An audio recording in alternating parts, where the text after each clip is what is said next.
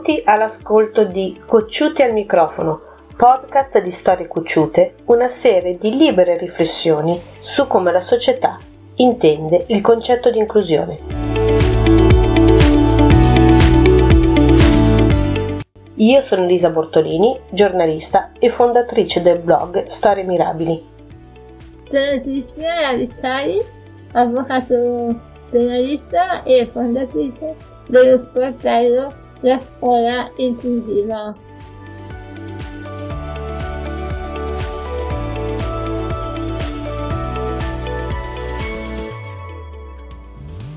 È cosa giusta supportare il talento e le inclinazioni dei giovani. Una frase su cui sicuramente tutti si dicono completamente d'accordo. Ma siamo in grado di farlo veramente? Non è facile come sembra, perché la preoccupazione per il futuro spinge genitori e adulti di riferimento a incanalare i ragazzi verso scelte considerate concrete e di buon senso mettendo conseguentemente da parte tutte le ambizioni creative o artistiche catalogate come sogni da prendere con le pinze. Quello su cui vorremmo ragionare oggi è che stranamente nei confronti dei ragazzi con disabilità il comportamento può essere molto diverso, quasi ribaltato.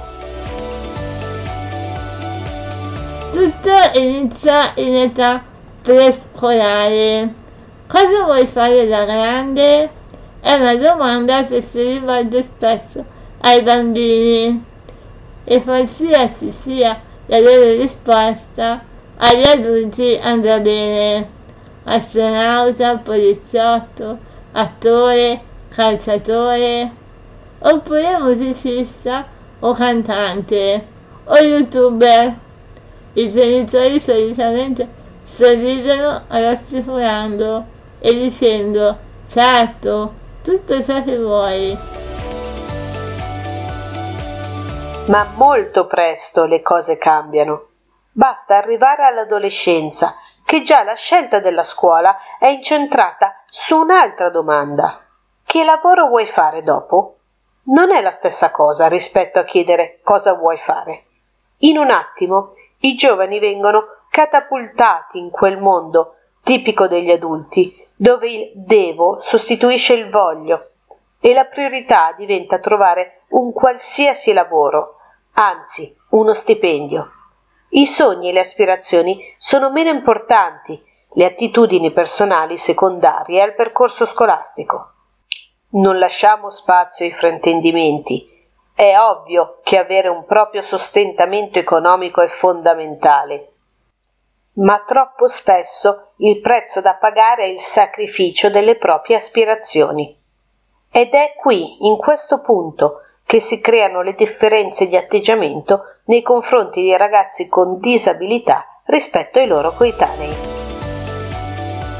A prima vista, la situazione volge a favore di chi ha una disabilità. Quando si parla di aspirazioni artistiche, le persone con disabilità vengono supportate molto di più nel loro percorso.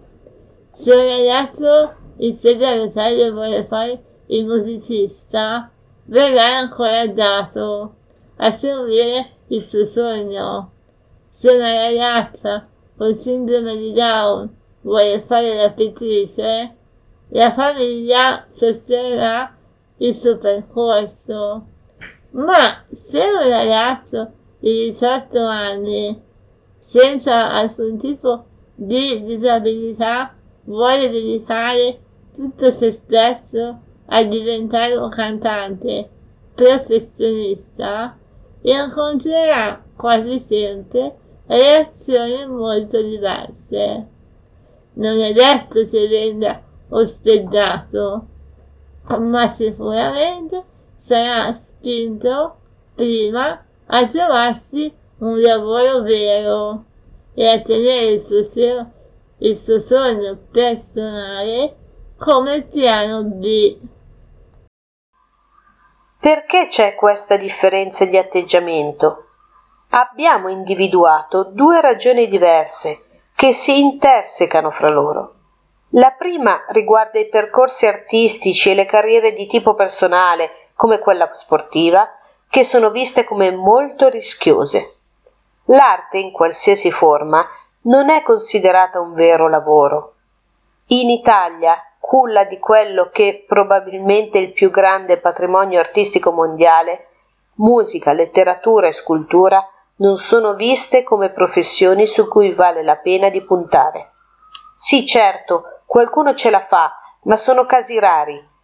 Troppo azzardato puntare troppo tempo e impegno su questa strada. Meglio trovare un lavoro fisso e tenere i piedi per terra.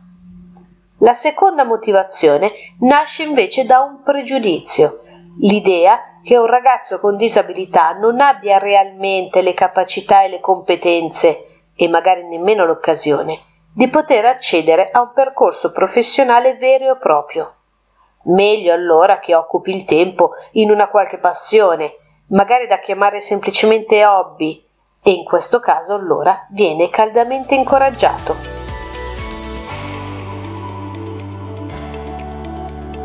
Ne emerge una situazione strana, in cui tutto, come dicevamo, è ribaltato. Quello che sembra un atteggiamento positivo verso il ragazzo con disabilità, ovvero incoraggiare il suo talento è in realtà negativo, basse aspettative rispetto al suo futuro. Dall'altro lato, ciò che è realmente negativo, scoraggiare un giovane dal dedicarsi alle proprie passioni, è vissuto come un razionale atteggiamento positivo, ovvero mettersi al sicuro con un lavoro fisso.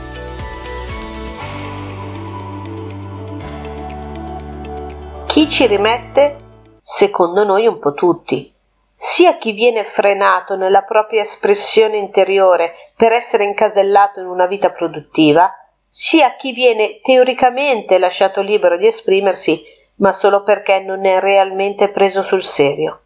La perdita più grande, però, è quella della società, che si trova troppo spesso adulti demotivati che non si occupano di ciò per cui sono portati.